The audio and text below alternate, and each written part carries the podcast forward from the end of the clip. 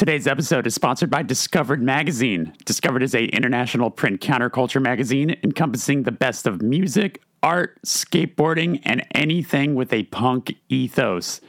Listeners get 10% off a yearly subscription using the code FIRST EVER spelled out when you visit store.dscvrd.co.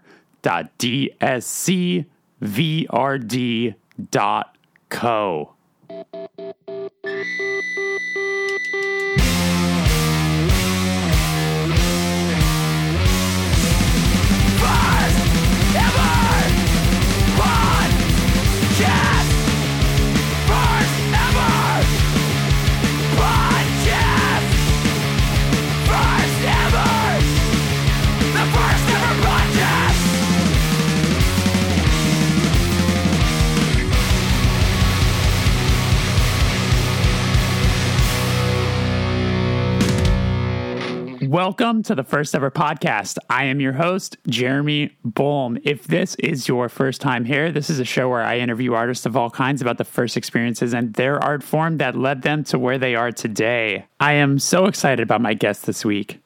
I am talking to Tim Singer.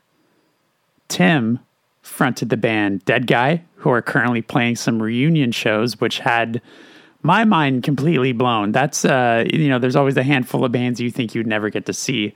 Um, so they're starting it off in Philadelphia at the Decibel Fest out there, and then they're going to be playing in Los Angeles at the Decibel Fest out here. I uh, I'm just so thrilled, and um, I've always looked at Tim Singer as just this, you know, force of nature, and uh, I never really, you know, figured I'd ever get a chance to talk to someone like him, and it happened. So. Um, yeah, Tim sang in a in Deadguy. He also was a singer of Kiss It Goodbye. He was the singer of No Escape, and he has some more newer bands like uh, a band called Bitter Branches, which has been super active, as well as a band called Process Black. Um, I just love uh, seeing seeing Tim have like this uh, this the second wave of uh, of musical output, and it was a it was a blast to talk to him. Um, this is a really cool conversation, and uh, but before we get there, let's talk about my friends over at Rootless Coffee. Rootless Coffee Company is a small batch roaster out of Flint, Michigan, making high end coffee with bags designed by some of the comic industry's rising stars, collaborating with artists, bands, brands, nonprofits, wrestlers, comedians, and more. Rootless is the punk rock gateway to craft coffee. Easy to understand and delicious roast options. Listeners get 20% off their order using the code HARDTIMES at checkout when they visit rootlesscoffee.com. Any size, any grind, anytime. Break free from boring. And uh, what else do I want to talk about? Oh, hit up my Patreon, patreon.com slash the first ever Patreon. Uh, to just you know support the show over there if you would like to.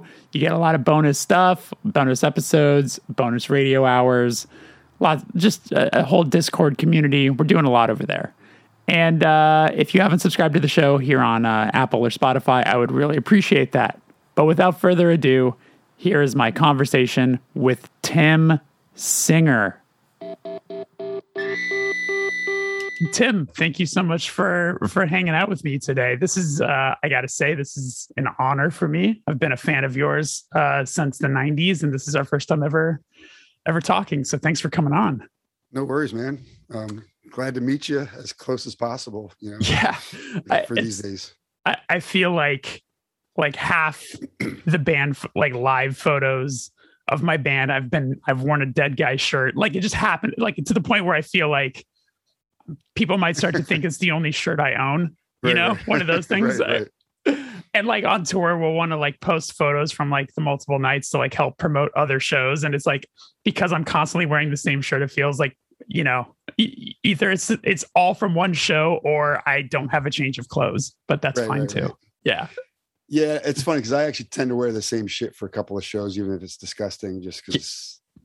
You know, yeah, you don't want to have to pack like too much. You're, yeah, you're a superhero, right? You wear the same shit. That's what Tom from Kiss It Goodbye used to say. I'm a superhero. I wear the same shit every day. Yeah, it's your yeah. it's your uniform. I get it. Yeah, um, exactly. So, are, you're originally from New Jersey? Correct. Yeah. What born, part? Born in Europe, but raised in New Jersey. Okay. What part?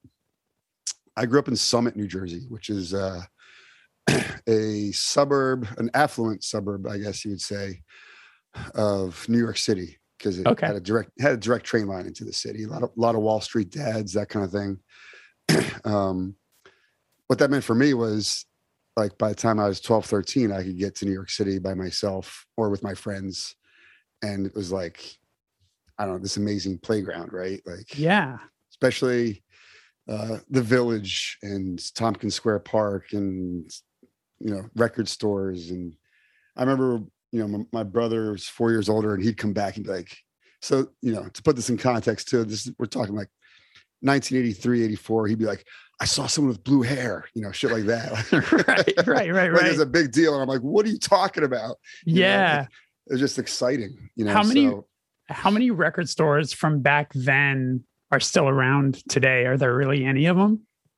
Um, I mean, I haven't been to Manhattan in a while, but the Sure. ones I frequented, and I worked at Venus Records, they're they're long gone. Yeah. Um, like St. Mark's Place, which was like a almost like an unofficial hangout area, like between sets at CBGB's. It was a short walk to St. Mark's Place. Cool comic shop, uh, cool veggie eats, record store. Um, all that stuff's gone, and I think there's like a Chipotle where Venus Records, you know, like for Right. you know what I mean, like.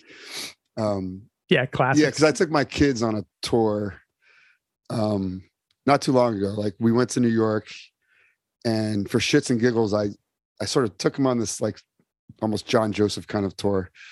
I'm like, okay, this is the subway stop I used to get off on and walk down Bleecker Street. And at the end there, that was CBGB's, which is now a John Varvatos or you know, some Right. kind of, some kind of high end thing.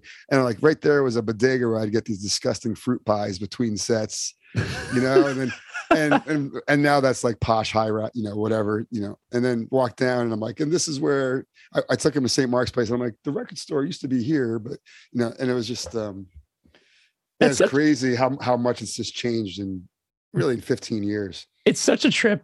Like I have to imagine. I mean, the I think the uh, the equivalent that we have on the West Coast is now Gilman Street. Across the street from it is this like super fancy high end brewery. Oh that- God. You know what I'm saying? Where you're just like, this is. I I mean, from even from the first time I ever went to Gilman to even now, it's you know it's a difference of like 12 years or something like that. And it just it's not the same place. It's crazy. Yeah. And then you just start to feel like I'm like, I think I'm becoming that old man who talks about what stuff used to be. Except, Right. except we're talking about like iconic shit, right? Like, right. like Yeah. CBGB's is iconic, you know. Yeah.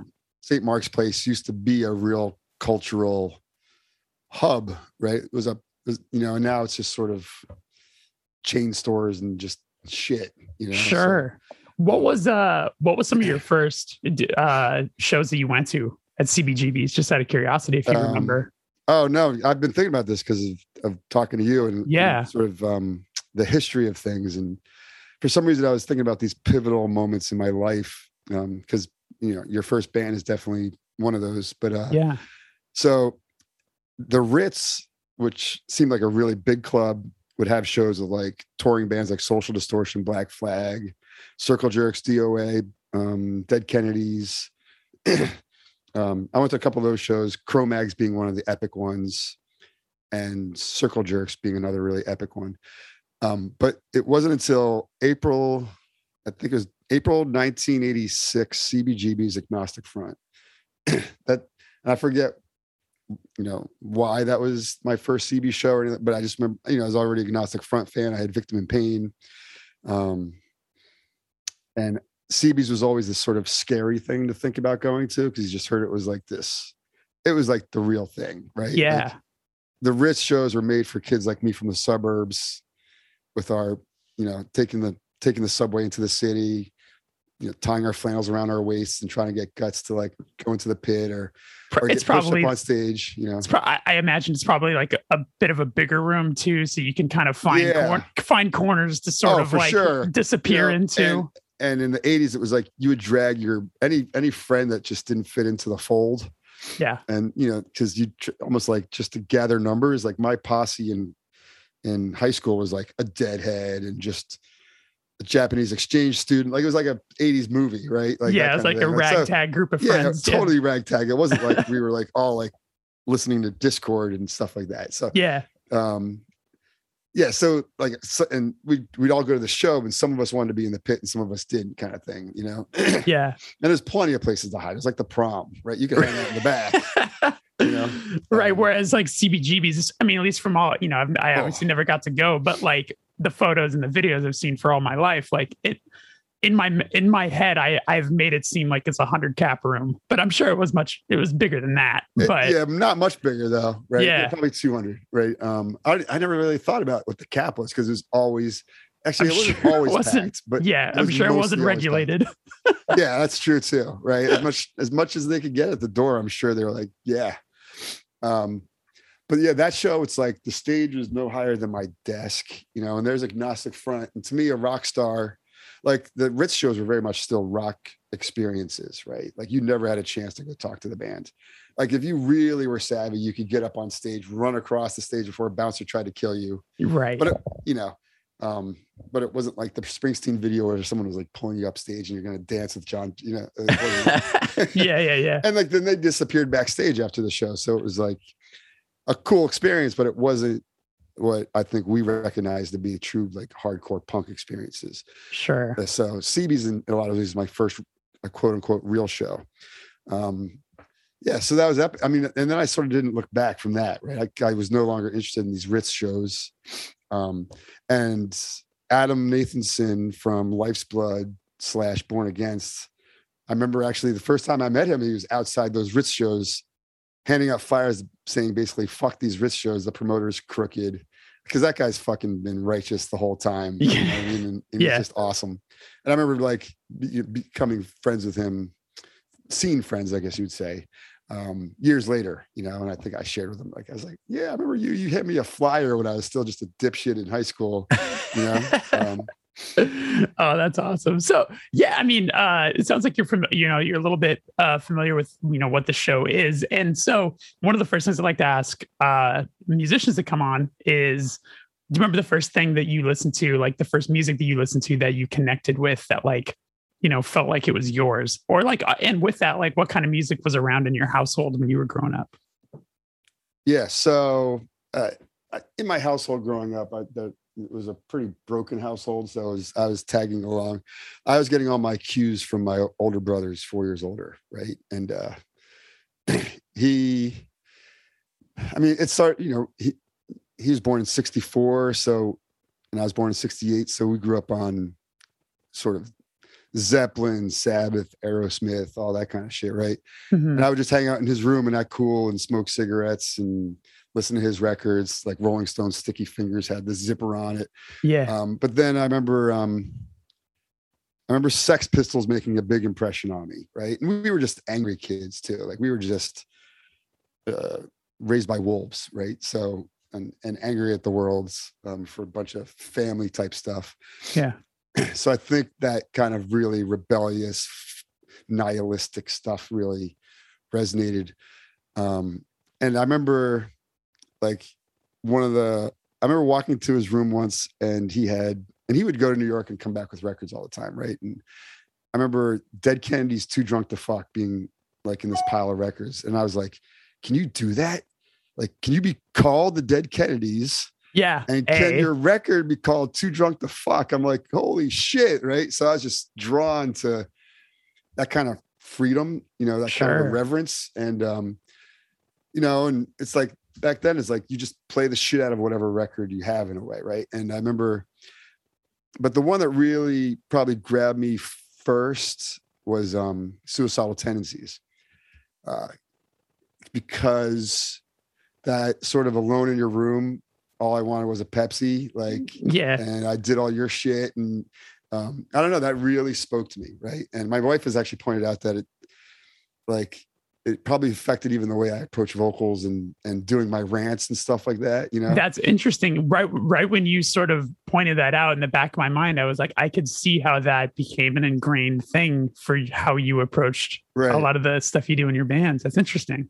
Yeah. And it's one of those, I didn't, it's one of those you decode it later. And you're Yeah. like, yeah, that's probably true. Cause I still hold that in high esteem. I still think, I think that record, I think institutionalized is such a smart song, you know, and gets sort of overlooked in, in a way, right? Like straight Yeah. edge and all that kind of stuff is so re- held in high esteem. And I'm like, institutionalized is so fucking smart, you know, like uh, It- in, in it's my mind.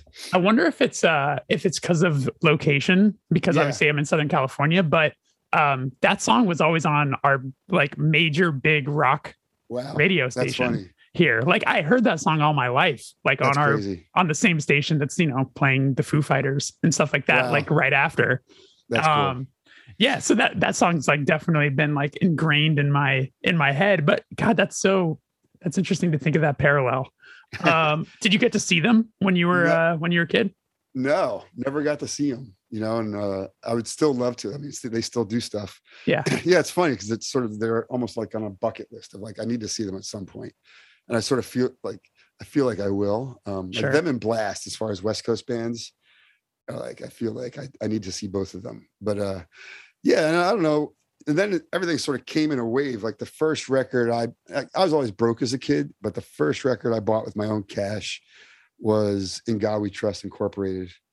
Um, because the fucking cover just looked killer, and I already liked Yeah. the Dead Kennedys, and uh, you know, and and then like the cover art, Winston Smith. That that's the, all that shit is such a big influence on me too, visually. Right, the Deadguy record is basically like a, a 90s version of Winston Smith, right? Like like all that cut and paste and that sort Right. of ironic sort of, you know, um, let them eat jelly beans like that. To me, it was a gateway into so much shit. So it's hard to even, I don't know if I have a linear thing, but in my mind, like definitely I call it the Minor Threat Red album because it was red when I bought it. Sure, yeah. Originally, yeah. yeah um like that that was another like epiphany you know like holy fuck like i wrote papers about minor threat lyrics in high school and my teachers did not appreciate it Oh was like, man. this is fucking deep what are you talking about Yeah. Yeah. I and mean, i think because it was like so not you know i was like he's an author? He wrote lyrics. Like you know, you know um, yeah, come on. um was uh was was your interest in art uh like did that come around that same time? Or like because obviously you know you're a visual artist you've done a lot of album covers things like that. Um because of that dead kennedys record did did, did that inspire you to be like oh this is something i want to do with my life no. Um not directly. I Yeah. i always wanted to do something art ish um to my father's chagrin because i was like you know really good at math and shit like that but none of that held my interest. So i always knew i wanted to do something art related um and but the dead kennedys artwork specifically like spoke to me right? It was like probably the first street level modern art that like really had an impact on me. It didn't, but it, di- wasn't like, oh, I want to do this for a living. I was just like, because I didn't, I wasn't, I was, I also wasn't, I didn't grow up thinking in terms of career. Like I just, sure I sort of skipped that track. yeah I just, um, I just was like, "Mm, if I do shit, it's gonna be more in that lane. It wasn't even that because it was more of a conscious decision later when because I I was like, I did a fanzine in 1980. Me and my stepbrother, my best friend, did a fanzine. I didn't do it by myself. Mhm. Um, that was very just cut and paste. And it was like whatever you could do, right? We Yeah. Letraset press type, took pictures, had graph paper and rubber cement, and so you know I wasn't trying to do anything. what was the focus of the fanzine where did you do like interviews or was it just Yeah, kind yeah, of yeah. like yeah okay So it's called Boiling Point. Um, first issue had, I think, Gorilla Biscuits side by side, American Standard. Um, we did Judge. Were you interviewing these Boston- people? Oh yeah, yeah. yeah It- it- we interviewed Dave Smalley at an all show, but just to talk about DYS, you know, 'cause- Nice. stuff like that. yeah Um, Fugazi, Sick of It All, uh, all that, anything that came through New York. Like, do you uh, still did, like- own do you still have your own Oh, yeah, copies of any of these oh that's wonderful Oh, yeah, yeah. that's cool Yeah, and if you look at like um photo credits on like anything from Gorilla Biscuits to Sick of It All, like all that early stuff, it'll say photos by Boiling Point or photos by Tim and Tom Boiling Point, that kind of thing. That's us. That's me, and it's my best friend. oh that's so cool I got like thousands of photos from CBs and the Anthrax and all that shit. yeah when did you become interested in photography Um, my father was one one of those dads that always had like his Nikon, you know, and always tortured us with slideshows, which now to me are amazing, right? Like yeah. as a kid, like oh, to stop everything and and, and it's funny because that's what the whole the whole world is a bunch of fucking slideshows now. It's like- totally. it's instant slideshows. Yeah. I'm like, why would I want to relive? Like, I'm already seeing so many videos of the show we just did, and I'm like, I don't want to relive the thing I just. I'm like, it's too much instant nostalgia. Yeah. But, um, um, one Christmas, me and my stepbrother Dennis, who's really I I consider my brother, but I would say stepbrother because Mhm. he's Chinese American. So if I say brother, then people kind of might think he's adopted or something. But Hmm. anyway, so um, me and Dennis and my brother Tom, my older brother Tom, who, who got me into punk, uh, we all got these Canons for Christmas one year, and they had auto advance. Like they were fucking cool, but they were SLRs, you know, film because we're talking like 1984. Um, and that's what got me interested in photography, like just having this thing. And I took that to the first bunch of shows because like you could just hold the button and, take a bunch of pictures. yeah. Um, and then, yeah, so we, I just, I, I was always sort of artsy, right? So, um, loved taking pictures. Like even before I did the zine, it was just something I did all the time. And uh, Did you did you then- have access to like a like a photo lab, or were you just dropping the film off at a place and picking up the picking up the initially, prints? initially we were just dropping film off, but then um, pretty early on, my first year in college, which was before I ever did a zine, um, I took a photo class and ran the darkroom, and then I bought a used enlarger and had my own darkroom. Okay. So I was always like we were always printing all this shit up, like Yeah. in wherever my basement or in a laundry room or where like like the larger is not that big. You can as long as you get a room that's black, you can um Me- you can Let do me it. tell you. Let me tell you. I I took a photo class in high school, and for the life of me, I I could I can't get the can open. I can't I Oh, can't God, get. yeah. it's stressful. It's so str- like I, you're putting you're a teenager. You're you're already nervous about everything. You're getting Yeah. th- you're getting thrown into this pitch black room with two or three other people. I just can't. I just couldn't. I just couldn't get it open. I always had to have someone do it for me. I mean, it's like uh I mean like so for yeah, yeah. And it's like we would like you gotta get that film out of there without exposing it. And it's like Without getting I just wa- I just on went it, to a yeah. killer show at the Anthrax with like Youth of Today and Gorilla Biscuits, and I have all these pictures, and I'm Yeah. pretty sure they're amazing. And you gotta like still get home, develop them, put leave them in the fixer, you know, the developer long enough so that they're um it's it was all, always nerve wracking. Yeah. Did But you ever have any have any roles go get? Yeah, get I mean, there's screwed up? definitely ones like I have great Swiz shots from CBs that the negatives are pretty shitty, but Yeah. so if you work hard, you can make nice prints. Like, um, but for the most part, I mean, we never like lost anything. Um, Okay. and I still have all these negatives. It's crazy. I mean, the judge cover is one of ours, like the the first judge record. I guess. The Oh judge record. wow. Yeah, that's a boiling point photo, Oh, that's incredible. and I don't Did, uh, actually don't. I don't think it's a picture of Judge. Actually, I think it's a picture of Youth today, because it's the John Porcell, the guitar player, like Yeah. hitting a chord, and I think I literally think it's a Youth of Today show. That's incredible. Did you what I'm trying to think of what music magazines aside from like the high, you know, like a Rolling Stone could have existed at the time. I was going to ask if any of your photos, if Hmm. you ever submitted any photos or were ever hired by any to do any like major publications. No, because we were basically like fuck them. Um, sure. we were, you know, spin was the closest thing to recognizing punk at the time because I think Yeah. the Cro-Mags were in it at, one point.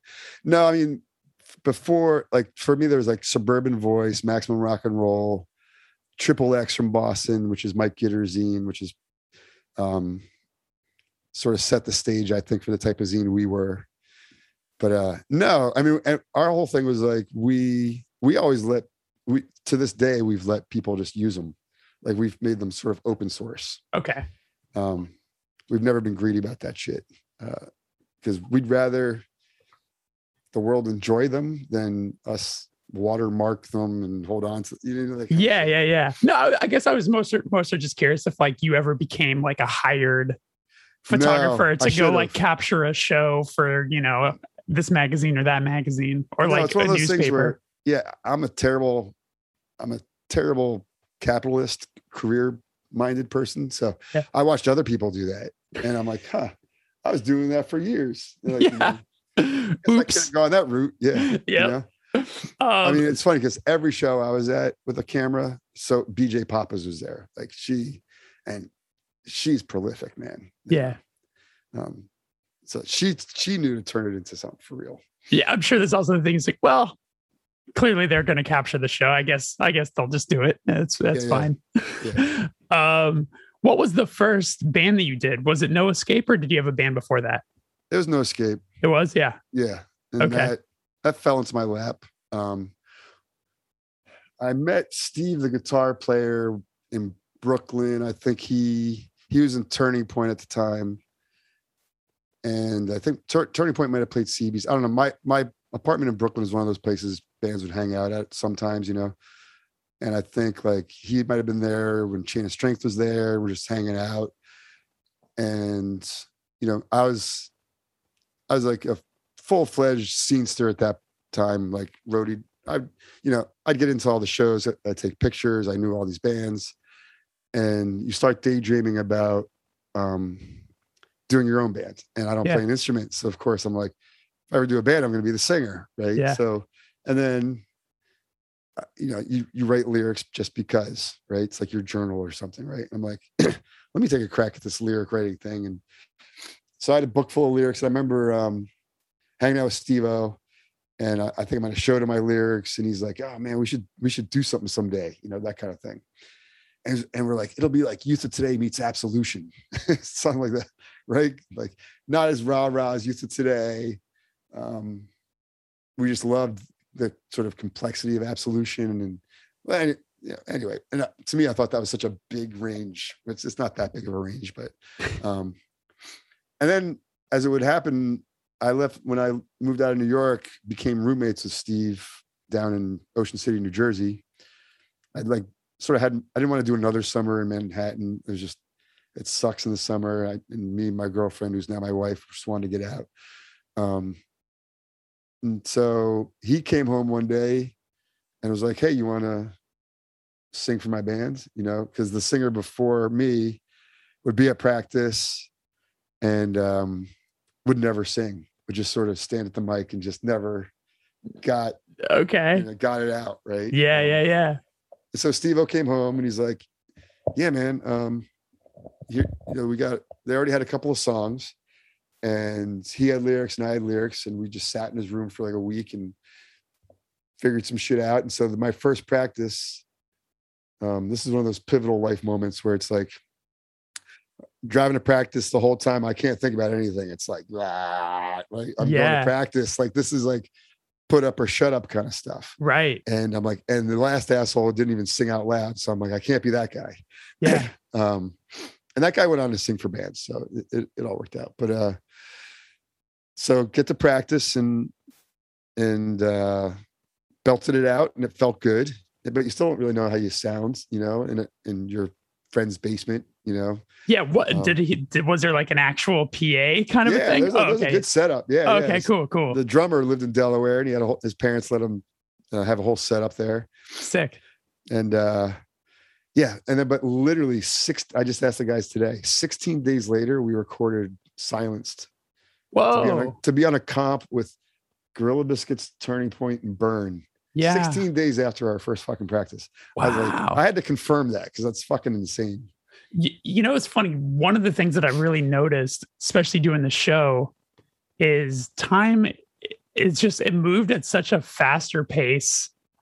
You know what I'm saying? Like Yeah. everything right now feels so instant gratification, blah, blah, blah. And it feels like now it would be more faster paced. But you look at, I mean, even when I was just prepping this interview and like kind of going through your discography and stuff, like big changes in your musical career happen just year to year to year to year to Yeah. year.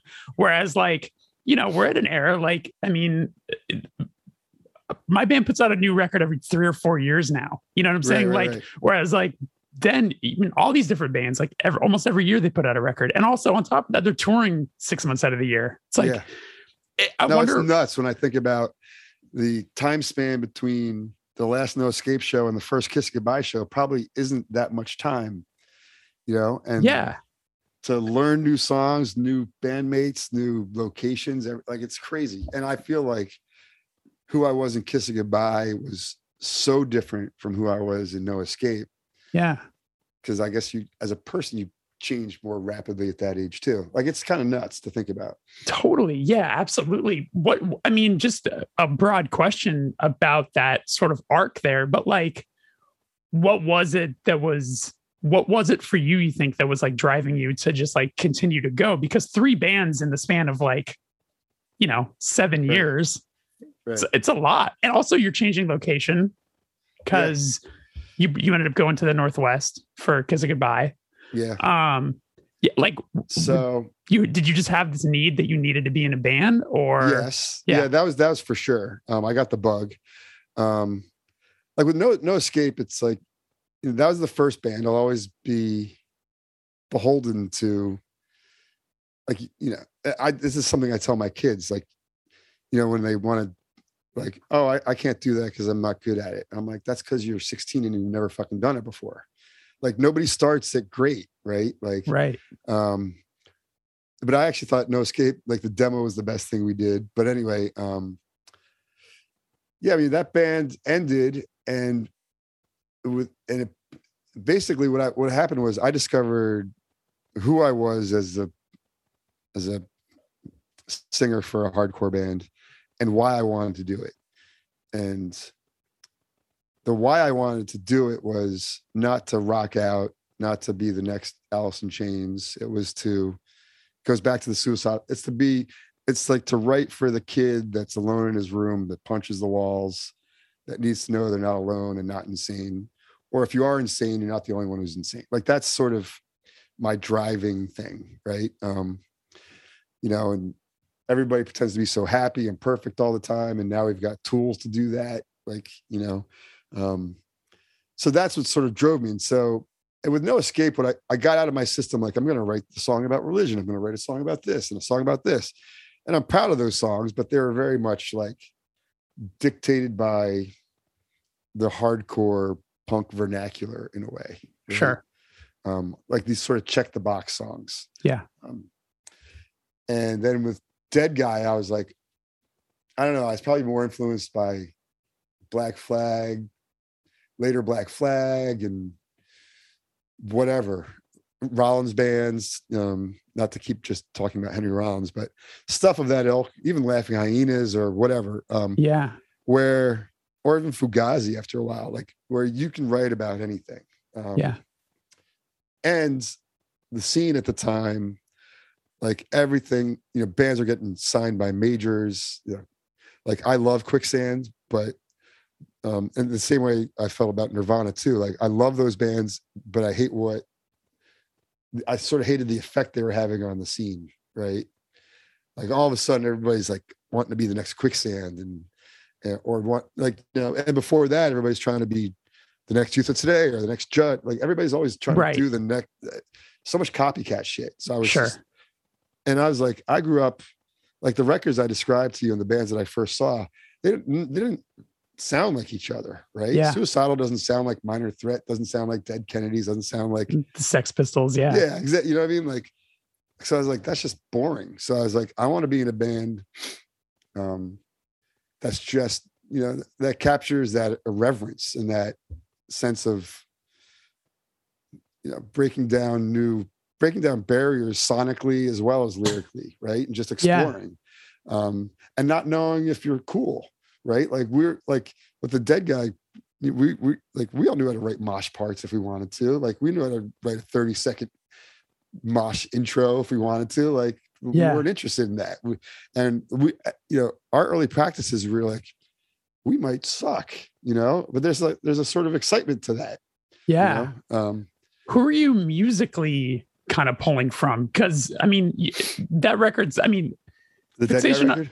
well, yeah like fixation on a coworker a it sounds like it could have been recorded this year still Right, which is steve nuts. yeah uh Steve Evetts mixed my band's last record so we got to know each other a little bit and uh and yeah i've talked to him a little bit about about Deadguy but like yeah that record still sounds current which is wild considering it came out in 1995 Yeah, Insane, it's funny. actually I um, don't even know if I could explain it. I almost wonder if Steve gets more credit for that. You know, like um but yeah, it's just like it's such an original sounding band, and I can't even imagine for that time. Like, did you? It's kind of a silly question, but like, did Deadguy kind of have a hard time fitting in? Oh, for where sure. you're like, like who were you playing with on you know any given night? Um, you know, we I think bands slowly started to become a little influenced by us, like Cable or something like that. But we like we played with Neurosis a lot for a little while there. I Okay, thought that, that was a good sense. fit, right? So they're like this epic multimedia thing, and we're like this stripped down four dorks from New five dorks from New Jersey thing. You know what Yeah. I mean? But like losing our minds, like that's um and I thought that worked well. You know, like we played, I don't know, we played a lot with like Lifetime and Mouthpiece. Like, See, like that sounds great. Like that that show Yeah. sounds very bizarre to me. But make, yeah, I mean, yeah, I sort of liked it being bizarre. And we also like uh it, we didn't have we didn't we didn't feel the need to like the other bands. You know Sure. I mean, like I wasn't particularly like I'm a pretty picky guy. Um and I was in New York for the genesis of the whole, you know, Gorilla Biscuits and Youth of Today and all those bands. So if another if a band sounded like them, I was completely uninterested, even if they're popular or that kind of thing. So um, but we definitely, you know, it was like um in the beginning, especially there was a lot of like, you know, people I was known as Tim Boiling Point or Tim from No Escape, and I think I almost had like a straight edge reputation, even though I never made any kind of declarations about that stuff. But I came from like the youth crew scene a little bit, and yeah, um, I had that sort of cred or allure, I guess.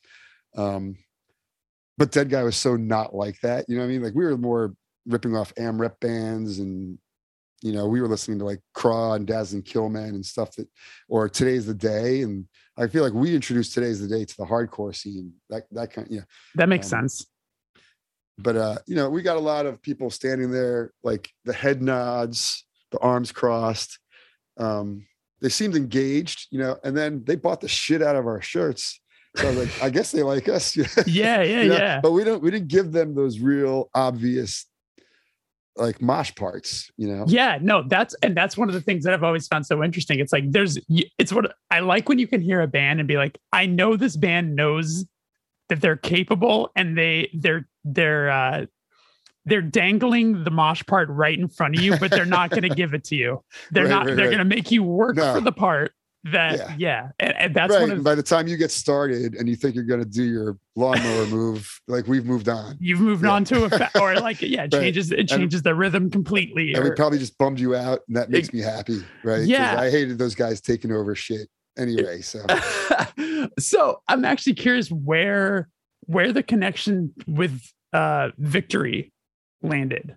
Like, you know, it's all of a sudden signed to a label out of Chicago right, that yeah, Da- that was that was all Dave, um, the drummer, and I asked him about that the other day actually, and he's like, he's like, yeah, I don't know. He's like, they had the money, like it, Sure. was that it was that simple. Like yeah. we were on Engine Records, and I think they were having like trouble, like sort of keeping up with what we were trying to do. Because that's Um, who that's who put out the seven inch, the work Yeah. ethic seven inch. Yeah. And I, I looked at their uh, discography today and my eyebrow raised because I was like, some real the fact that it seemed they put out a guided by voices EP or something. right. I was like, how Yeah. the fuck did how does that fit in here? It was very Right, right. strange. Yeah. No, Bill Wilson's great. I still I still talk to him once in a while. Um, yeah, he just likes shit and likes to. And, I you love know, that. He's like a New York, you know, he like loves a lot of cool stuff, and yeah, he was a he was a big fan. Like you know, he he really dug us,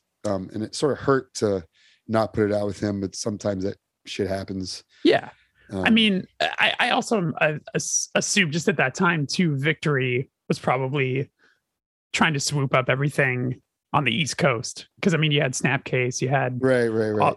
like was Bloodlet was probably already a band. It was probably they were a band at the time. I don't know if they were on Victory at the time, but it was about the same time. Yeah, yeah and if, you know to be honest i knew nothing about victory i wanted us to be on revelation because Yeah. that's the only thing i really knew sure. and i even reached out to jordan and he, I, I think he just didn't understand it You know, it's 1995 and listen to what your band sounded like. sort of of like, uh, I think like him, n- neither him nor any of his cohorts at Rev understood it. So Did they're like, pass. You know, you and, feel- Jordan's a friend. I love Jordan. You know, Sure. it's like I'm not dissing him at all. And he ended up putting out the kiss goodbye stuff. So. I think that's because he didn't put out the dead Yeah, guy. yeah. He's like, oh, let me try again. do you feel do you have any memories of like again this might be a question for your drummer but like do you have any memories of of victory getting it you know what i'm saying like did they understand what the band was trying to do Um, it didn't strike me that they, I mean, they, I think they thought we could be big because they, I don't know. I didn't have a whole lot of conversations with Tony. Like I met him once when we were coming back from tour, and you just got the sense that they would, they they turn on the machine and Mhm. like if you're on the label, they they back it. Um, okay I didn't get the sense that they thought we were um like the shit, you know what I mean? Like uh I think they thought like this is a good record. Um but I don't think any of us um I think we like the record, but you know, we're very subjective, right? So I don't think any of us were like had the even though we had big egos, I don't think we were like this is going to take over the world and sure no genre yeah i, under, I, I understand i understand that because the crowds were like always still up and down, up and down. right um, right who were you touring with at that time did like did Deadguy tour much like the no, we didn't us tour or did, much. We were like weekend warriors up and Yeah. down the East Coast a lot. Um, did you end up did you do shows on the west coast we did. I can't even tell you who we played with though. Like maybe Yeah. I wonder if we played with Botch. I don't even know if they're in a band yet. I would literally have to like look at the flyers. It's, Yeah, yeah, it's, yeah. It's so long ago, and I'm already bad about that stuff. Um, but yeah, we didn't really have like I think we played with Today's the Day a lot. We played with the bands that I really liked playing with a lot were Today's the Day and Neurosis. okay Um, those are the ones that sort of, and this band Cable from Connecticut were really good. okay Um, but you know, we played with Cause for Alarm once. Like things are so random back then. Um, yeah the funny thing is, I remember thinking, Cause for Alarm, man, they're old. Like, like, you know, oh, that's awesome. and they're probably like 29. yeah, just like three years older than you or something. Yeah. Um, damn. So, uh, uh, this could this is gonna cause me to backtrack a little bit, uh, just because I want to make sure I checked all my boxes. Um, was your first time, uh, your first time recording? Obviously, would have been that demo for No Escape. Um, no, it was the single song. Oh, for the comp, for the Yeah. comp. So were then- those because uh, Steve from No Escape? I know he. I saw that he recorded uh, the Overkill, or sorry, the the Just Accept It record that came out on Overkill. Um, Did he record all the No Escape stuff? Steve, um, Steve O, the guitar player from No Escape. Uh, Crudello. yeah, yeah, yeah. That's yeah, Steve. Yeah. yeah. yeah, yeah. He's he is he's the he's the Walter Schreifels of No Escape. No, not because like a lot of the lyrics are his, or we co-wrote. Um, and he wrote every. I think he wrote every song. Like so, he is he is, It was his vision for everything. yeah. So was, and that was him like hating Turning Point for kicking him out, and oh, okay. you know, um, and so he's like, I'm gonna do something like heavier, and Was he in Turning Point when that split seven inch came out, or was like was No. that like a was that like a divisive split no, seven I inch think then? he'd sort of. No, it wasn't a divisive one. I think he's still friends with some of those guys. He he's very he's he's a raw nerve, so he just Okay. feels things like him getting kicked out of the band. Just you know, thirty five years later, I think still bugs him. You know, he's just that kind of guy. He's just very he's so emo. It's sort of what's like. It's sort of what's lovely about him. Um, yeah.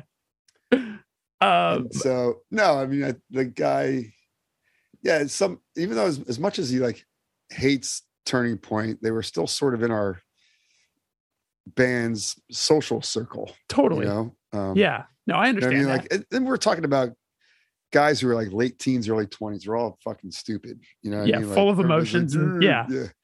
um well what i was uh, what i was getting towards is like do you remember i guess your what it was like for the first time recording like Right. do you do you have many memories of that Oh, and for sure. and yeah like how because that's like such a new experience for people especially you know someone who's yelling it's your first band now you're in a studio Yeah. And you and also you mentioned you don't really know how you sound because you're kind of hearing yourself through this probably PA that's maybe not loud enough or something. Oh yeah, yeah. I'm Yeah. happy if it's not loud enough at first. You know, what I mean, I'm just trying to Right. And I'm like, you know, I didn't even know how to breathe and sing and all that kind of stuff. And I mean, it's crazy that you know, probably less than three weeks after, about three weeks after Steve came in, came home and said, "Do you want to be in this band?" We recorded that first song, which was like Yeah. I I barely, you know, I don't, I barely remember the recording of that versus, um, us all high fiving each other when we got, we went to some somebody's apartment and put it and In like in cassette tape deck. Yeah. You know what I mean? And like we're like, oh fuck, and like nobody knew what I sounded like, including myself. And I belted out the first verse or whatever, and you know, you're in that vocal fishbowl. Yeah. You can see everybody else on the other side. They're all goofing around, you know. And when you're young, that's a very self-conscious, awkward feeling. Oh, this- now It's still I mean it can still be sometimes. Yeah. Yeah. I've learned to get over it in a big way. Um, Yeah. But uh, but it's still it's still not natural. But you know, you see all your they're and they're all done. Like they've recorded and they're relaxed, and you're like fucking amped and and uh I belted out the first thing, and I can all of a sudden I see all of them sort of stop and they're like high fiving each other because it I sound good, right? Yeah. Like, they didn't really know, Right. myself included. They're like, yeah, like he can fucking he can scream. Like yeah, you know. for all you know, they've had a conversation being like, today might end really Yeah, awkward. might. Uh, what do we do if Tim sucks? Like, yeah, we have to kick him Like- out. This is gonna be tough. Um, and then, but then the demo was our first real recording experience, uh, where it was like somebody's basement. It was like an eight track, you know. Um, and Steve was the kind of guy that likes to do eight guitar tracks, so it was one of those learning how to mix shit down. And I had, I think I had one vocal track, right? Yeah. so it was like and so inexperienced so and like some of the songs were fast you know so it's like there's that one song guilty where it's like no one is innocent no one is free when i goes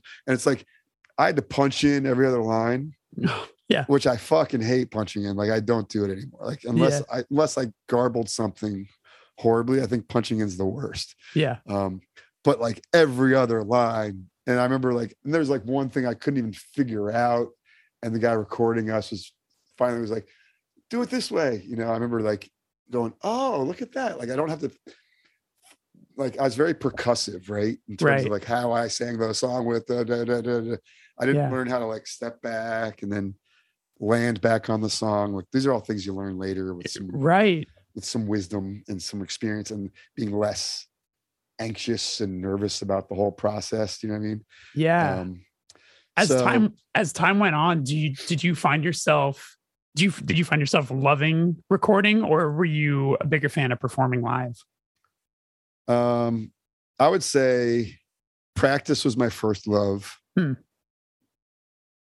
Live was my second love, and recording was my third love. Yeah. If I had to, um, I mean, I love recording, even just for the fact that it becomes a thing. Like fixation is a thing. Yeah.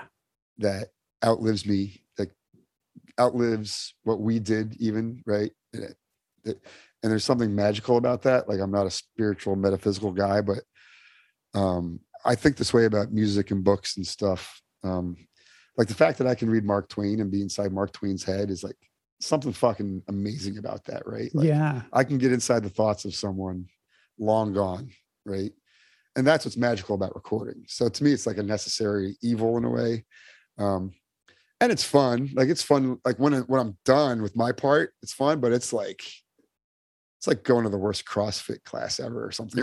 Right. it's like Yeah. I know this is good for me in a way, but it's gonna hurt. Yeah. Um, and How does your voice hold up? I mean, you you know, before we did this interview, you mentioned you just had you've you just performed a bit, so you're you're still recovering a little bit. Do you um are you able to like go pretty long in the studio or do you have to like do a couple song or a song or two, take a few days, come back? yeah, um, I can't do like you know the album we have coming out. It's like ten songs. I can't do that in a day. Um, Yeah. I can do like four, and that's because I've also gotten to a place um, where I'll have lyrical cliff notes framework for something. I, I imagine you might be similar, where and then I go in and I do like six takes, and then we we pick the runs we like. like Sure. It's not it's not a punching in thing because there's a lot of that. I love a lot of that. Oh, my voice is tired here, so it's more desperate. Yes. All that stuff happens naturally, um, and like shit comes out of me that I didn't write down ever, right? Because I'm thinking about whatever I'm thinking about. Um, and I'll do that like until I feel like okay, I got that one down. Because I sort of don't like returning to the song either. Has that always been a thing for you? Like, is that how you've approached stuff for not always, but like maybe when did you start that approach of kind of having like a cliff note sort of thing and then sort of doing like a is it almost like stream of conscious in the vocal booth? It is. It is a little bit. Yeah. That's Um, it's a- interesting. It's, an evolution. Um, yeah. It happened at the end of Kiss Goodbye. So Kiss Goodbye, we practiced several days a week. Um, we we just decided we were going to be this hardworking band. So when I recorded that album, like I just knew those songs. Um, there wasn't a whole lot of riffing unless it was a song like Hartley that just has this part and I can just go off in a Ron's kind of way. Um, but then at the end of Kiss It Goodbye, we were sort of semi disbanded. So like I was like the songs were done and I had ideas for the songs, but they weren't as concrete as they were in the past. And Matt Bayliss, who recorded us out at that studio Litho, which is owned by Pearl Jam, you know, out in Seattle. Um, he, I just did a couple of takes, and he pieced it together, right? Um, Okay. Like that song "Choke," which is one Yeah. of my favorite Kiss It Goodbye Matt- songs. Matt Bayliss just did the the final seven inch, right? Yeah, yeah. Yeah. And so that I was sort of light one on there, and I was like, oh, that was kind of cool because like I came up with shit that, um, in, in just a whole new way, and it's a little, it's sort of free. And then, it, but then that was the end of me doing music for like 15 years. It's kind of right. You, uh, right when you figured it out, right when you Yeah. solved the mystery is when you're like, you know what? Okay, I think I did it. I'm done. yeah. Check. I'm out. I figured out one time how to record in an interesting way. Yeah. Um, you know, had, and the other thing is like from No Escape through Kiss like over the years, people who sing like me or vocalize like me, whatever you want to call it, were more understood. Like in the beginning, like I would some places I'd be like bumming these guys out, you know, like they, they they're listening to this music being recorded and it sounds like heavy, whatever, but it's not like assaulting them. Right. And then I get in there and they're like, what the fuck are you doing to my precious mic? you know, all that shit. And they're just like, yeah. you can just tell they're not, and it's hard to have a lot of energy to do cool shit when the engineers, you know, were bragging about recording Steely Dan once or something. You know what I mean? Like, Right. like there's a lot of that disconnect back then. Right. Um, That's why That- Steve Evetts was like, you know, he gets it, right? So that that makes such a difference.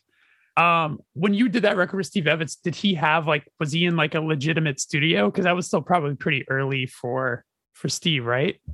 Yeah, it was. It seemed legit. Like, um, Yeah. I forget what the name of the st- Tracks East. Yeah, it was. Oh, I mean, it Tracks was, East, uh, yeah. Okay. Um, it was right in New Brunswick. It was like it was so close to us, which was awesome. And like like when he recorded Fixation, it was like, hey, check this out. And he put a floppy disk into his console, and it would remember the moves he made while. Oh, right. it, Yeah. You Yeah. know, and like he'd play it back, and you'd watch the dot, like all the levers move. You're like, holy fuck, that's amazing. You know, coming from like recording on four track and eight track to that. that's like, that's what. I was gonna bring up. Yeah, it's like you know going from from you know borderline DIY style recording, and then you go into tracks east. Uh, did you do you remember feeling any sort of like extra pressure in that circumstance? Kind of like uh okay, now we're really we have to like show up and do, and do good work here, or was it still No, yeah? I think we were we were pretty arrogant, probably. Like, yeah, I think we liked our shit. Um, I was definitely sort of, I was very comfortable with where I was in Deadguy at that point. Um, and all the songs we recorded, I knew inside out. You know, like so it was just a matter of, and it, I don't know, the- recording with Steve was so comfortable. Like it was just like it was just fun. cool. Like because he would mix them down, put them on a cassette, and be like, "Go listen to it in the van," you know, that kind of shit Yeah, and like listening to it in the van was like fucking thrilling. It yeah, felt so real. Like holy Yeah. fuck! Like and it sounded great. because it always sounds great in the studio, but you know, to this day, that's still maybe my favorite part of recording is when you start getting the mixes and you can put them on in your car and Yeah. drive around and listen to it and be like, oh, because it, it everything sounds perfect when you're in the studio, yeah, exactly. but it's but it's when you listen to it in on in Yeah. uh, car car is the number one. People a lot Yep. of people love the headphones. I'm like, not everyone's listening to this. People mostly gonna listen to this in their car. Like that's yeah, the and it's funny that that's how I like with the. I mean, so with bitter branches, I've I've I've taken this songwriting approach to the extreme of I don't know the song lyrically until we record it. And I'm like, okay, so that's how I'm going to sing it from now on. For the most part, I'll still I leave myself room to ad lib because I like to, and I Yeah. feel like um, I'm more engaged, and I think I actually engage the audience more when I sort of riff over the music a little bit. But It um, becomes more sort of like a performance art in a way. yeah, Yeah. and that, I like doing that. Um, but like I, the way I practice, I play the shit in my car. Right, I turn it up and like I just listen to, so it becomes muscle memory. You know. Um, um this last final uh uh, checklist one for me is uh what was the you mentioned you were kind of like you know a fixture in in the new york sort of like hardcore scene and everything like that had you toured with other bands just like riding along or was your first tour with one of your bands my first actual tour was with uh with no escape. It was the worlds collide um railhead tour. I had gone up and down i'd roadied for like gorilla biscuits and stuff like that just up and down the east coast a little bit. Um and i remember like when they had to pick up roadie for tour i was never that much of a groupie. Like it's just there's new york had some serious fucking groupies. Mm-hmm. guys who would um it's one of the reasons I had to get out of there. Like people would come in. It was such a weird popular thing after a while. And uh, it still Uh, kind of is a pop. people had to have the right haircut and the right Yeah. jacket. And I was like, this is so not punk. I, Right. you know, and and I'm opinionated and that wasn't always appreciated, you know. Um and so, you know, they would take people and I don't want to disparage any bands, but like I wasn't their best friend or anything. Like Sure. I made their t-shirts. Like I made all the original original shirts for Gorilla Biscuits and bands like that. Um, but I wasn't like cozying up to them, trying to be their trying to. Yeah. I wasn't. I wasn't trying to crawl up their ass. So yeah you weren't a suck and- up you were just you're a yeah. suck up, you get invited to be a roadie. I Got think it. That's. I think that more or less happens. did uh so your first so then the first real tour was with no escape did you did Yeah. you remember um enjoying it like did you did you like touring or was that something that wasn't your favorite No, I I, I loved it. Um, it was. I remember like showing up. Was, like we had we had one van for three vans plus a station wagon. Like it was crazy how many people we crammed into this cargo van. oh my god Um, I remember Hillel from uh, Worlds Collide wanted to bring his weights.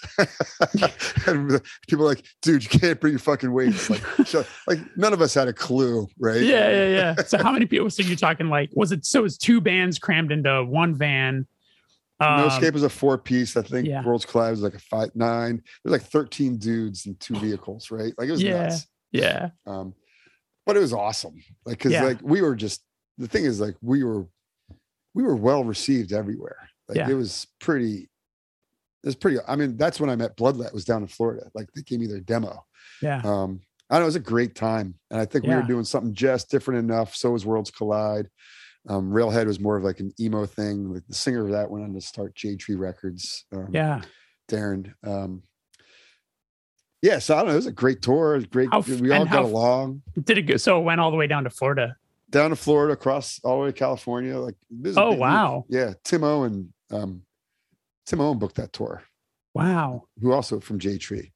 Um, yeah. do you like, Tim remember at Owen- all where you where you played in california I think we played San Diego. We played like um like a garage kind of neighborhood show thing. I think with Born Against was might have been there. yeah Um we played a dressing room of a club. Like we played like the upper dressing room area of some club in like yeah up Northern California, maybe. We didn't play Gilman because that would have I would have remembered that. yeah Um that's all I remember. sure That's Uh, we awesome played- We played, the OK Hotel in Seattle, which was fucking amazing. wow because uh, our roadie, um, used to put on shows in Philly, and so he knew the dudes from Green River, which became Pearl Jam, Yeah.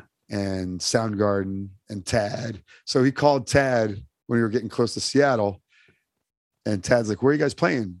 And we were playing. Who knows where we are playing? But he's like, "I'm gonna get you a show at the OK Hotel." So Tad got us a fucking show at the OK Hotel, which is like incredible because it's the.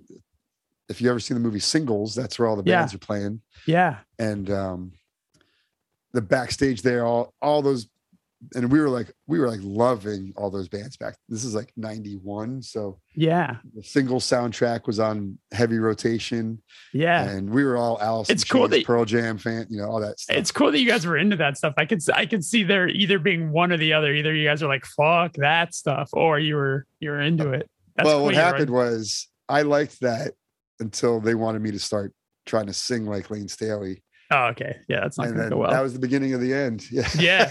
so it, eventually it did sort of like because Steve was like, dude, man, I can't have you screaming anymore, you know, and he knows this. He's owned up to this. yeah. Um, What's wild is so then you have to you need to speak on this then because um I had read that the choke songs were supposed to be on a sub pop.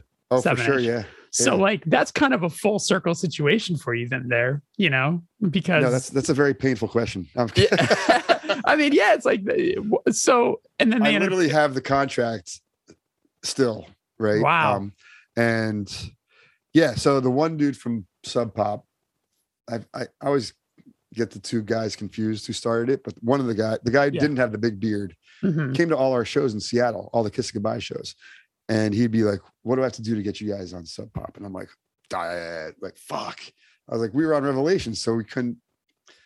Um, and we didn't really have any a ton of new material either. So we decided we we got the okay from Rev to do a single a month because Sub Yeah. Pop was reviving that. Yeah. Um, but then Keith quit, moved back to back east. He sold all his equipment to Damien, um, who took over guitar playing and songwriting duties. And so Damien wrote Choke. Um, and we recorded it and then but then we broke up because we just we just sort of ran out of steam. And uh, yeah. and Sub Pop apparently had a policy of not putting out records of bands that have disbanded. Sure.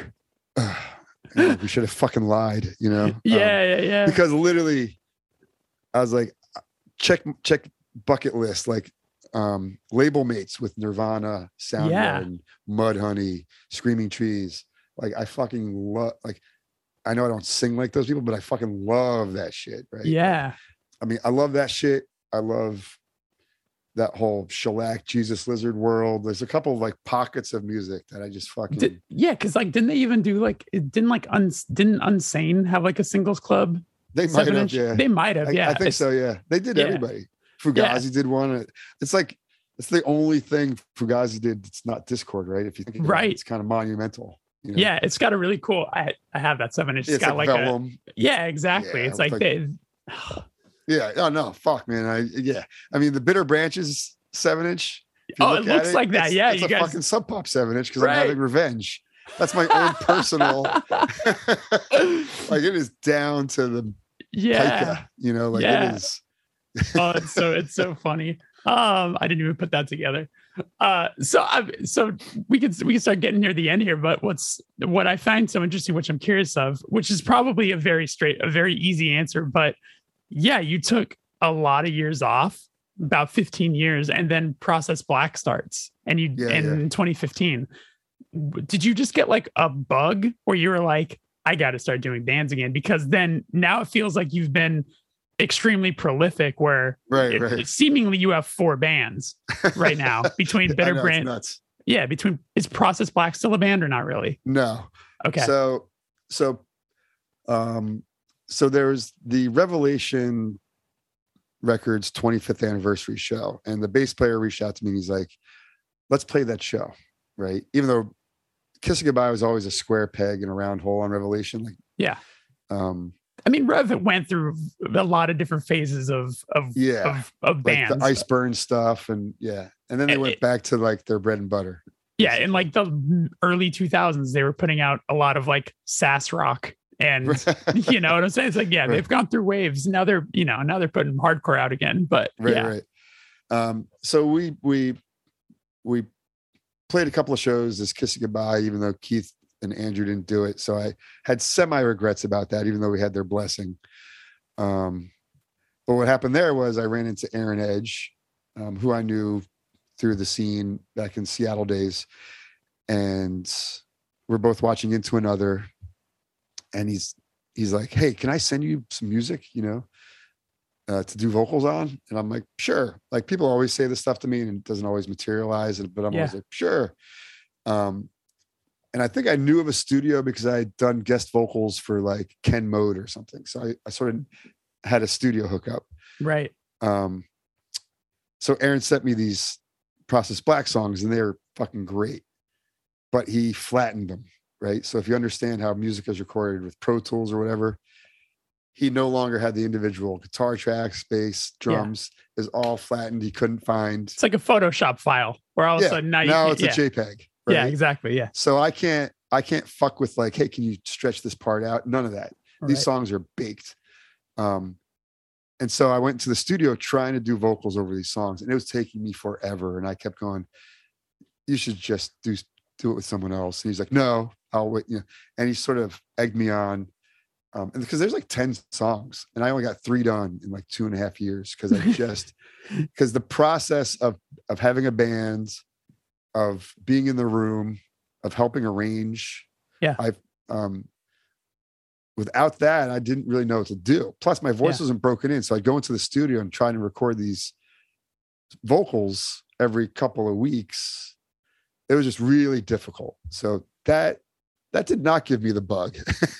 Okay. but then like, but then I became friends with on Instagram with like Andy complains. That's his hin- handle. Oh, Every time I die. yeah, yeah, right? yeah. And then you sang on their record. Yeah. And turns out, you know, they they love Deadguy, and he's like, "Hey, man, it'd be cool." If the, and so they're sending me shit, and then um, and my wife did say when I, even though the kiss goodbye thing, I had some, I was ambivalent about. My wife was like, "You are a much, you're much more complete version of yourself when you're doing music." So that's in my head, right? And my kids are all, my my kids are now they're 20 and 17, right? So it's like they're at an age too where I don't need to be. It's not like oh my god, if I step out of the house, Yeah. she has to like wrangle. You can check out stuff. now. Yeah, you're Yeah. good. Yeah, and they're into it. They think it's you know that it's pretty interesting when your dad makes music, you know, Yeah. and like and people react to it and care. Like it's, um, so I don't know. Um, it, a lot of the stuff sort of happens to me too. I feel like the stars align because what happened was Jeff Tirabassi from Bitter Branches. So you know, Process Black came out, and I, it does seem like I'm very prolific because all of a sudden I'm, everything every time I die thing happens, yeah, it, it all kind of seems to. And I'm it like, starts to snowball. yeah. And that's why I was like, and then No Escape was asked to play a show. And I told those guys, I was like, if we get in a room, we're writing music. Cause that's what I, like I told you, my favorite thing is practice. Yeah. And I didn't, I had no um, ambition for it. It was just like, if we're going to get in a room, I don't want to be a karaoke band. Like, let's also spend half the time. Like, how long does it take us to remember how to play? That's takes you five seconds to remember how to play the old songs. Cause Yeah. it's like muscle memory. Um, so No Escape ended up like writing six songs over a couple year period that we recorded, I thought, for shits and giggles. Um, but Steve was very attached to it and like Yeah. spent all this time on it, which is awesome. Um, And that came out this year, right? It was Yeah, yeah, selective punches. Yeah. yeah, yeah. Um, but then No Escape was never, we never were really in a regiment and then we sort of like drifted away and then, and then I, Bitter Branches landed on my lap and we took that seriously. Like we, I really liked where they were going musically before I even got there. Much more angular and op- like to me, I'm like, this is different from anything I've done before. Um, and I think it can it can land in that place that I've always wanted to be in. That laughing hyenas, shellac, fugazi. And what does that sound like with someone as fucking manic as myself? Like I've always been, you know. Um, and so that's what that is. And so Yeah. now, now we're and then COVID made us really prolific because we were like, we got nothing to do but practice. And I'm Yeah. like, hey, I fucking love practice. You know, so we've written 16 songs before we ever played a show, you know, which is the inverse of any band I've ever been in. There's something Yeah. really great about about really setting up every getting all the pieces together before you really play a show. You know, Yeah. like I, I've often given advice to people, to young people who are like, you know, I'm starting a band. Like, what advice would you give? I'm like, write a lot of song, like write at least like eight songs and go record those songs before you play a show. That's cool. Cause yeah, it's like you also it's it's great to have music to give to people at your first show. That's true. Yeah. You know what. I'm saying? We always had demos. Yeah. Yeah. we it's- always recorded a demo like right away. yeah. I say that and I say don't don't overplay your hometown. No one wants to your you, your friends are only going to come see you every other week for so Right, long, yeah. you know? Only No, play I- really when it's worth it. It's funny because like, um, yeah, I've sort of a phrase I've been used like, it- like this weekend, it was good to play to strangers again. You know? Yeah. Just like, what does this do to someone who's never, you know, heard us, has Yeah. no idea what's coming? Like, I love, like, when we, we played in Rhode Island this weekend and the first three bands were like local bands and it was an outdoor show at an organic farm. The guy who does Atomic Rec- Atomic Action Records Yeah. as Brian Simmons. Um, so there's like literally, I felt like I was at, like I was like, there's like the grown-ups, you know, and then there was like these kids who are half my age or Yeah. less than half my age. Um, but I'm like, all right, this is kind of cool. Like, what's going to happen when we play? Like, are they all going to leave and we're going to play to like, the, you know, the 10 guys? God, isn't it? I'll bet that's a feeling you didn't miss. Like, no, but, oh but man, I, are people gonna leave? I, but I have the tools. Yeah. Right? I mean, the, the weird thing is we headlined both shows, and I'm like, let's not headline any more shows. Yeah, for a while, yeah, yeah. That was just silly. Um, but no, we like they all came up, and I could tell they were like entranced. Like, Yeah. like they were like, not to seem egoti- but like the, the, the first three bands were like cool, cool young bands, a little loose, still like probably gonna find their set. If they stay together, they'll find, you know, they'll lock in Their You know what I thing. mean? Yeah.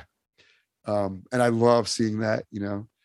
And then uh and then the band before us, definitely they're more our age. They they're they're locked in.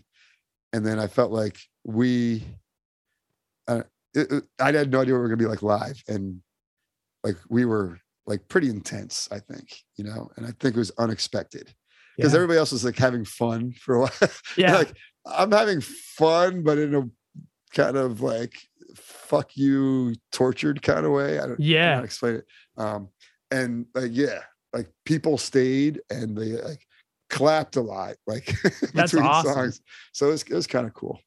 So, uh, how much prep has Deadguy gone through now? With you have now that you have shows announced, and I'm by the way, I'm so excited that you guys are playing California. Like when I saw yeah, that get announced, amazing. I was through the roof because I. Uh, I, as I told you, White, when that got announced, when we were talking over Instagram, where I was like, oh, right, right. we're playing a festival that same fucking weekend. God damn it. I was like, and I was like genuinely looking at flights, being like, could I actually pull off That's amazing. flying would- and then making it back in yeah.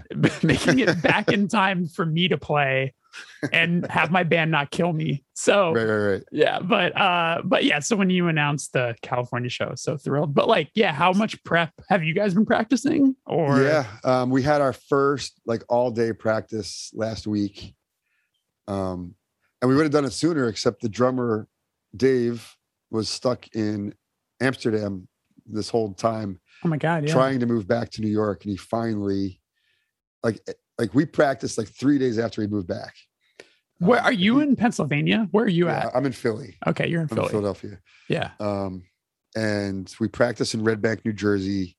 Dave lives in New York. Keith lives in upstate New York. Crispy still lives um, right near Rutgers, where the Deadguy was. And then we have Jim Baglino. I think that's how you say his name from Human Remains. Mhm. Is uh, playing bass because Tim Nauman, the, original bass player, uh, has a new kidney that he has to focus on. Sure. it's kind of a big deal. Yeah. Yeah. Um, so uh yeah, so we had our first practice and Keith was nervous, like, fuck man, like, we gotta practice. Like I'm getting a little nervous. And I'm not nervous because I I know I I know these songs inside out and I've been Yeah. singing so much that I'm like, I have no problem. Yeah. And uh I got there and just plugged my mic in and we belted out a couple of songs and and by the second or third time through, um, they were sounding really good. even though they're still trying to be like, is that like there's you know they do what looking guitar players do. fingers. They, Yeah, they yeah, walk yeah. up to each other and do shit forever. And um, yeah, so I, we practice all but like two. We even practice some stuff off of work ethic. Um, we practiced everything but like two songs that we're gonna practice again. But so we'll probably have three or four, if not more, practices before the show, and we'll be. Yeah, I think we'll be more than ready. Is there Um, any talk? I'm not of- ready for what the reaction is going to be. I, that's going to be fucking crazy. Oh, I can't wait. I can't wait. is there uh, uh if you're willing to talk about it, is there any discussion about writing with that band? Uh, there is between me and Dave for sure. Okay. Um, yeah, I mean, I'm I'm one of those guys. I'm open to anything. I'm like Sure. that. I I'm like, yeah. I, I learned to be that way. I used to be much more like, I don't know, a stickler, or I Mm-hmm. hated bands that did shit later. But I think we proved with No Escape that you if you come at it from a you know, and now it's like there's a new Quicksand album and there's Yeah. a new you know, etc. Like it's it- It's it- possible for reunion records to be good. It's a it's tough. It's a Yeah. challenge, and I think you have to have the right agenda, right? Yes. Which is no agenda in a way. Like, Yes. or, you know, um, not try to be your old self.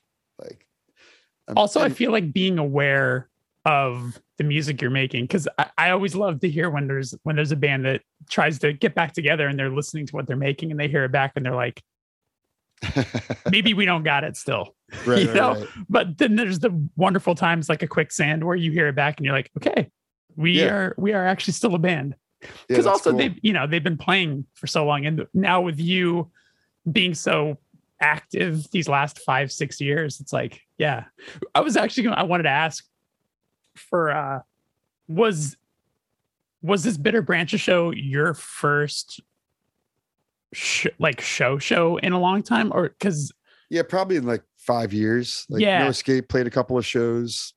Um, okay because that was the obviously last time I on covid stage. yeah, obviously COVID made things weird, but it's like I, I I wondered if when you first raised your voice again, if you were like, it's still there, or was if there was any word from that, or like worried that it wasn't going to be as Um, strong as it was.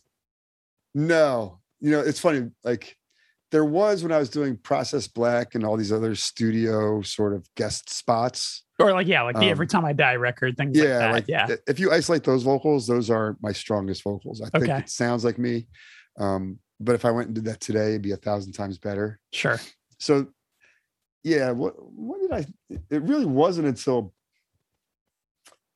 it's probably when Bitter Branches started because we practice once a week pretty religiously, Yeah, um, which keeps me broken in, uh, if that makes sense. yeah, totally. And so that's when, after a couple of weeks, oh wait, I wake up and I still have my voice. yeah, Like you know, it's a good and- feeling.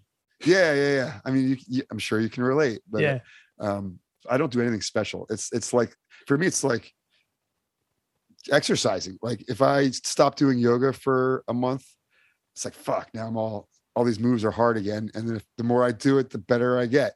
That's how it is with my vocals. The more I do it, the better I get. the first week of tour, I can yell, but my voice is like pretty bad for having a conversation. But like Right, I'm right, able, right. I'm able to still yell. Yeah, yeah. but but by week two i'm like feeling You're good you know Yeah, yeah, yeah. exactly it's like it's like you almost like build like a callus or something like that in your in your yeah, throat. or your body knows like you're gonna be doing this to yourself and Yeah. adjusts or something.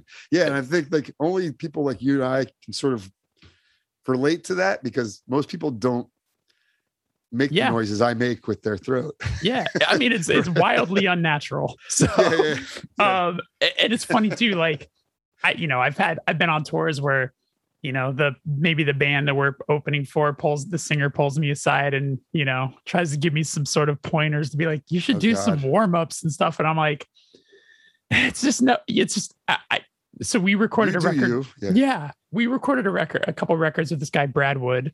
Um, he did like so for he did the first two Sunny Day Real Estate records, Okay. and he told me a great story where, um, because he did Diary, and they were super young at the time. Jeremy Enigk, they show up to you know start tracking, or Right, or they get to the time to do vocals, and all of a sudden Jeremy Enigk cannot sing, just can't do it, and Brad's like what changed? What's going on? Like, what, what is there, Huh. did you do anything different? And he goes, well, I wanted to make sure I was at my best. So I, I stopped smoking and I stopped drinking coffee like Oh, a couple weeks ago before coming here. And Brad's like, let's go get you a carton of fucking cigarettes. What are you talking about? and started smoking, like started smoking and and drinking coffee again. And th- then they went back to do vocals a couple days later, and there it was, came back. Oh, So he's like, thank God I don't rely on smoking. Oh God, I can I imagine. that when I was like 18. Yeah, but I mean, just how how funny it's like. Those are two things Right, that right. are like supposed to be really terrible. They dehydrate you and all of that, but Yeah, like yeah. It's all so that stuff funny. people try to give me that and i'm like i don't know i've, I've faked it till now Um, Yeah. you know It's it's so funny. um, yeah. Every everyone just has their own, you know, their body adjusts in in whatever way that you know makes makes it work for them. yeah i remember during Deadguy like i was never without fisherman's friend you know like i had certain like things after a show just you know my throat might hurt a little bit physically and so like those things were so powerful i just sort of liked having them um but yeah i wouldn't tell someone else they had like i Yeah. i, I wouldn't presume because i'm like I don't, I don't know what the fuck i'm doing I Right. know- i know it works you know Totally. and it's funny because like the first tour i did with no escape um i never lost my voice right because i'd figured it out the guy from railhead darren walters who sang more emo style was like losing his voice le- left and right you know and Yeah, so it, it is what it is it is what it is. Yeah. everybody's got to figure out how to how to do that shit i think yeah uh, before I, actually before I let you go, I wanted to I wanted to just quickly ask about art stuff, which which is when you were you know active with all of these bands. Um, were you- how did you juggle your time between like getting like were you getting hired by all these different because it seemed like once Kiss once you were with Kiss Goodbye on Rev, you kind of became a go to guy for Rev. You did a lot of their releases. right Um, but were you having a lot of jobs coming in while you were doing the band, or like how were you dividing your time? um the it was actually sporadic enough um doing other bands stuff so it never it never became an issue the, the issue with doing band stuff was i started having bands send me shit and if i hated the band i was like i can't do this Yeah, um so that became an issue yeah. of like I don't relate uh, to your band, so I don't know yeah what to so i sort yeah. of only started just taking stuff from people i knew you know um were bands giving you direction, or were you kind of, or were they like, no, I'm not. a lot I'm of bands like- being given direction. okay, so, like Jordan would like you know be like, "Hey, can you work on a like a youth of today thing or whatever?" Like or like with like um I did Shades Apart. They had the artwork for the cover, you know, so art they already had that in mind, and I sort of laid it out. And I don't know, it was, it was different for each band. Um, but I I actually found I didn't like love doing other bands stuff. Like I like doing my stuff yeah, because I can go really nuts. Um, uh, and I, still am that way for the most part. I'll do a couple of things for bands, but I also didn't figure out how to get that to pay the bills. You know, um, yeah, like I worked at ad agencies and stuff like that that paid me. A, wh- so now it's like if I do stuff, it'll be for it'll be for a band I like, and I have no expectations in terms of money. Have know, you done Did you do the art for like the Process Black seven inch and all of that sort of no, stuff? No, I let I actually let Aaron do that. Okay. Um, let, but Yeah. um, because he's a designer too, and I was like, Yeah. I was like, what is it gonna be? This will be interesting if I actually don't do it. yeah. Did you do the I would have done it so different. Did you do the bitter branches? Oh yeah, I do all the bitter okay, branches yeah, stuff. yeah. Um, I'm doing all the. I didn't do the like the Deadguy poster for the documentary. Yeah. I purposely did not do because I sort of wanted it to be like not like a Deadguy product. I want it to be like this third party because it's a third party doing the documentary about us. So I wanted so there's this guy from Instagram who's awesome, one trick pony. I don't know if you follow him. Mm-mm. His, his name's Simon. His shit's great. And he's actually his whole feed is just old flyers that he redoes in his style. Oh And wow. it's fucking cool. I'll I'll send I'll send you. Yeah. yeah. Um, but yeah, I mean, right now it's between Bitter Branches, Deadguy, No Escape. Um, am I in a fourth band? I don't think so. Like that's keeping me so busy. I bet. Oh my god, I can't keep up. Uh, it's nice to see, you know, Yeah. like uh, you're you're making me feel like you know I could just keep doing this, uh, you know, longer and longer. You know, Right, right. Yeah. yeah. John Brannon just turned 60, man. So I saw that. yeah. It's crazy. But I think he's on the road like 10 months out of the year. I can Yeah. Um, when does that documentary come out? the same weekend, like I the weekend of the uh the show in Philly. So Oh, there's okay. a there's a there's like a movie premiere Oh, nice. uh um for like that seats like 200 250 people yeah. and like me and Dave are going to do like a Q&A Q and A. kind Nice. of thing. Yeah. Uh, Wish I could see that. I'm not used to this, you know. Yeah, yeah, yeah. I- It sounds weird to say out loud, you know. Have you seen it? But- Is it done? No, I purposely it's done, but I have not seen it. I don't want to see it. And I want to see it with everybody else. know, I'm I'm noticing a, a pattern with you when when we talked the other day, and I was like, "Yo, your bitter branches set that eight five six put up is is pretty sick." You're like, "Yeah, I haven't watched it. I can't. Yeah, I I can't. mean, it makes me feel weird." Yeah. Yeah. And the movie, all part also with the movie, um, it's more that's more about I don't want any of us in the band to be like, hey, can you do this? Can you do that? Like Right. have our, you know, less le- less about crispy, more about me. Like not that any of us operate that Yeah. way, but it's like, hey, if I say something cringy, leave it in there. You know what I mean? I I I'm you know, it's got to be warts and all. That's my that's the reason I don't want to see it.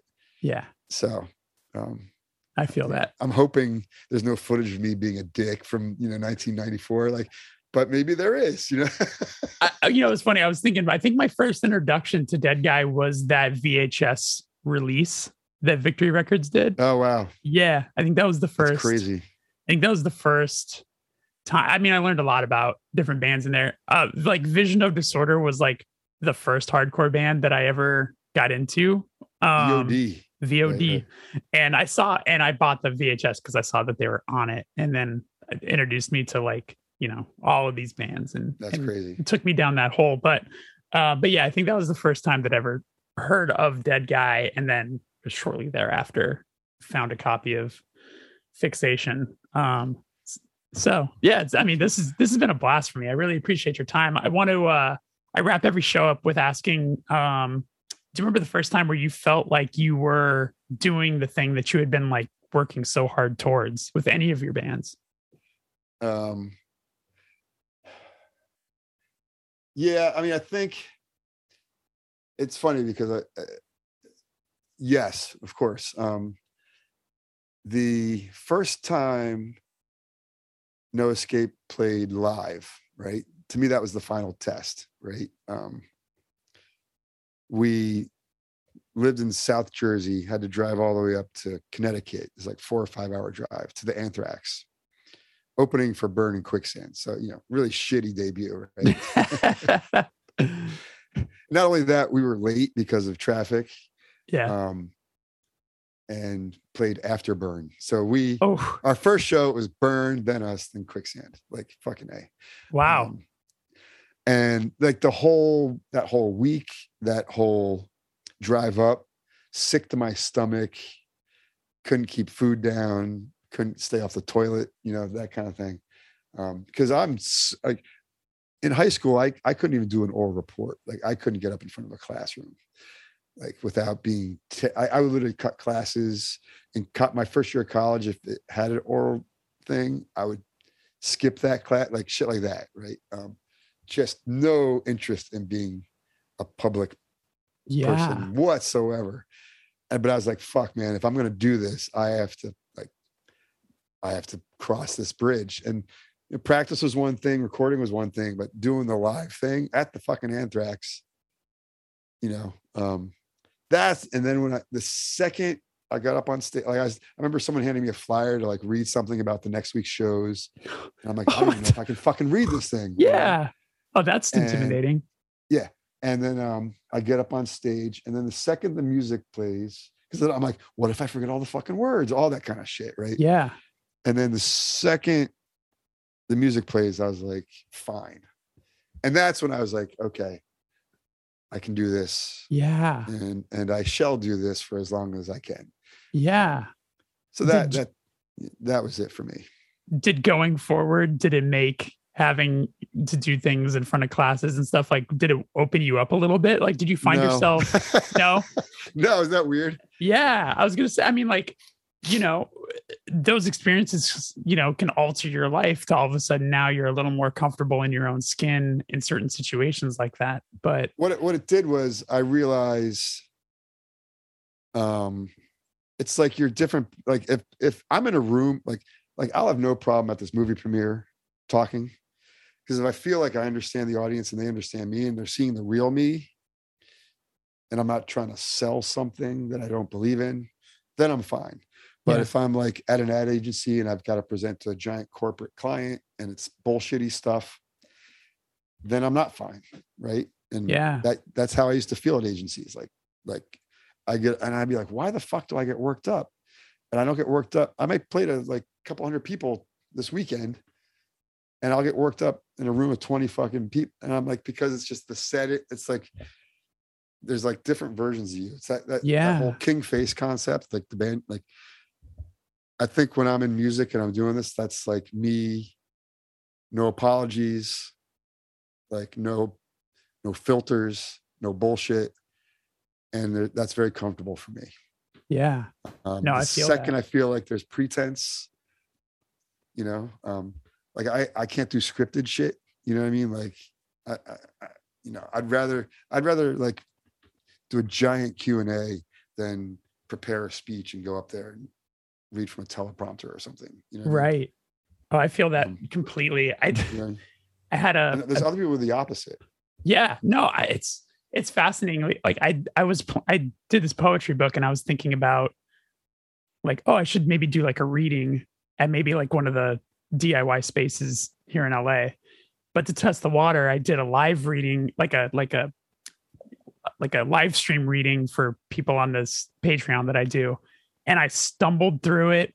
I was sweating profusely. It was like the most humiliating thing. And it was kind of nice to be humiliated like that, where I was like, it was it's kind of nice to be kind of, you know, brought Yeah. back brought back down a little bit. But it made me be like, I can never do this like in Right. front of people. Like it brought me back to doing book reports. And as you mentioned, it's like, I'm with you. It's like it's not it's, it's Yeah. not my favorite thing. But yeah, throw me up on stage in front of a couple hundred people with, you know, with my, so you like you have your band to hide behind a little bit too. You're all up there together. That also sometimes can help. Yeah, there's a little bit of a teamwork thing. Yeah, Yeah. for sure. Yeah, no, I Um, feel that. But it's like, you know, Deadguy's to play to theoretically to like 2,500 people. Yeah. and people are like, "Oh my god, are you gonna be nervous?" I'm like, "Not really. I'm, Yeah. more, I'm nervous about expectations, maybe, and I'm and I'm I don't want anybody to get hurt. like literally, that's what I'm. I'm like, if I see someone getting hurt, yeah. like I probably will say something. Yeah. But other than that, like, I, I, I want to see people going fucking crazy. I'm like, the more the merrier. Like, yeah, I don't know. I'm Oh, sure you play to a ton of people, so it's like, oh, it's it's the best feeling. It's the best Yeah. feeling. I'm I'm excited for you. Well, that do you think that'll be the biggest show you've ever played? maybe like Kiss It Goodbye toured with unsane and we played la i forget where and unsane had just come off of a tour i think with slayer right Oh wow. and yeah. and their, song scrape was playing on mtv so that la show was huge i think it was a couple of thousand I like wonder if it was like the nowhere. Palladium. I wonder if It it was like been the it was somewhere fucking crazy. Like the rest of the tour was like normal, but Yeah. LA like loved Unsane because I remember going, "This that was the biggest show I ever played." Um, are you like looking it up? I'm I'm typing. it was probably Uh 1996 or seven, and it, for all I know, it was like 500 people, but it felt that, oh that- sure. you know, but it felt big. Yeah. Um, man well uh, i don't know if it's gonna be easy to find um if i find it i'm gonna let you know but Alright, uh cool. i'm excited i'm so excited and uh I'm, I'm really looking forward to it it's gonna be you know kind of like a it's a bucket list for me there's you know there's like a handful of bands left that i never got to see and it's you know we're in the age where these things are become possibilities so yeah, no, it's crazy. yeah So we will we will not disappoint. I, I can't out. wait yeah it's- yeah, it's gonna Alright. be. I want there to be more. So I'm, I'm working on the guys. We'll see. love it I can do two it. bands. Fuck yeah. Fuck yeah. All right. Well, thank you so much for your time. I really appreciate thing, it. This is this has been a blast. Absolutely. See you, man.